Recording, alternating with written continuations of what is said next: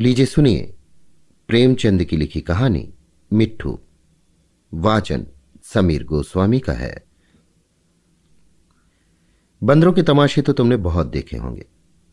मदारी के इशारों पर बंदर कैसी कैसी नकलें करता है, उसकी शरारतें भी तुमने देखी होंगी।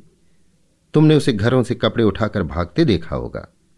पर आज हम तुम्हें एक ऐसा हाल सुनाते हैं, जिससे मालूम होगा कि बंदर लड़कों से भी दोस्ती कर सकता है। कुछ दिन हुए लखनऊ में एक सर्कस कंपनी आई थी। उसके पास शेर, भालू, चीता और कई तरह के और भी जानवर थे। इनके सिवा एक बंदर मिट्ठू भी था। लड़कों के झुंड के झुंड रोज इन जानवरों को देखने आया करते थे। मिट्ठू ही उन्हें सबसे अच्छा लगता। उन्हीं लड़कों में गोपाल भी था।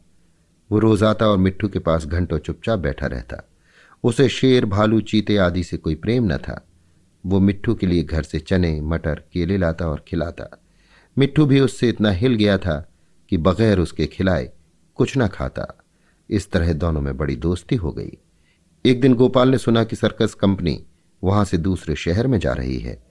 ये सुनकर उसे बड़ा रंज हुआ। वो रोता हुआ अपनी माँ के पास आया और बोला, अम्मा, मुझे एक अठन्नी दो। मैं जाकर मिट्टू को खरीद लाऊं। वो न जाने कहाँ चला जाएगा। फिर मैं उसे कैसे देखूँगा? वो भी मुझे न देखेगा तो रोएगा। माँ ने समझाया बेटा बंदर किसी को प्यार नहीं करता। वो तो बड़ा शैतान होता है। यहाँ आकर सबको काटेगा, मुफ़्त में उलाहने सुनने पड़ेंगे। लेकिन लड़के पर माँ के समझाने का कोई असर न हुआ। वो रोने लगा। आखिर माँ ने मजबूर होकर उसे एक अठन्नी निकाल कर दे दी। अठन्नी पाकर गोपाल मारे खुशी के फूल उठा।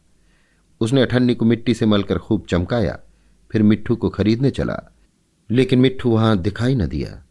गोपाल का दिल भर आया। मिट्ठू कहीं भाग तो नहीं गया।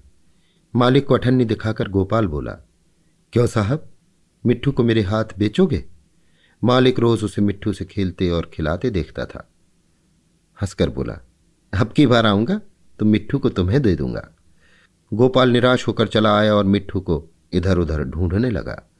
वो उसे ढूँढने में इतना मगन था कि उसे किसी बात की खबर न थी। उसे बिल्कुल न मालूम हुआ कि वो चीते के कटघरे के पास आ गया था। चीता भीतर चुपचाप लेटा था। गोपाल को कटघरे के पास देखकर उसने पंजा बाहर निकाला और उसे पकड़ने की कोशिश करने लगा। गोपाल तो दूसरी तरफ़ ताक रहा था।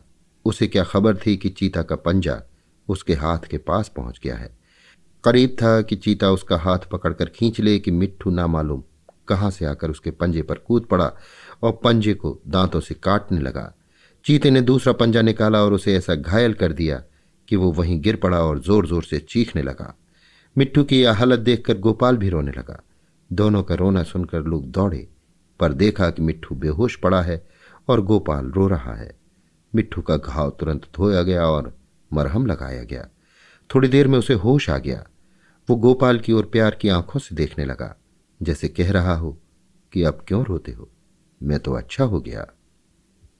कई दिन मिट्टू की मरहम पट्टी होती रही और आखिर वो बिल्कुल अच्छा हो गया। गोपाल अब रोज आता और उसे रोटियाँ खिलाता। आखिर कंपनी के चलने का दिन आया। गोपाल बहुत रंजीदा था।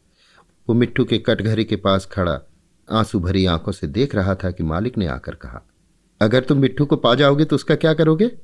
गोपाल ने कहा, मैं उसे अपने साथ ले जाऊँगा, उसके साथ साथ खेलूँगा, उसे अपनी थाली में खिलाऊँगा और क्या? मालिक ने कहा, अच्छी बात है, मैं बिना तुमसे अठन्नी लिए ही इसे तुम्हारे हाथ बेचता हूँ। गोपाल को जैसे कोई राज मिल गया। उसने मिट्ठू को गोद में उठा लिया, पर मिट्ठू नीचे कूद पड़ा और उसके पीछे पीछे चलने लगा। दोनों खेलते कूदते घर पहुँच गए। अभी आप सुन रहे थे प्रेमचंद की लिखी कहानी मिट्ठू, वाचन समीर गोस्वामी का था।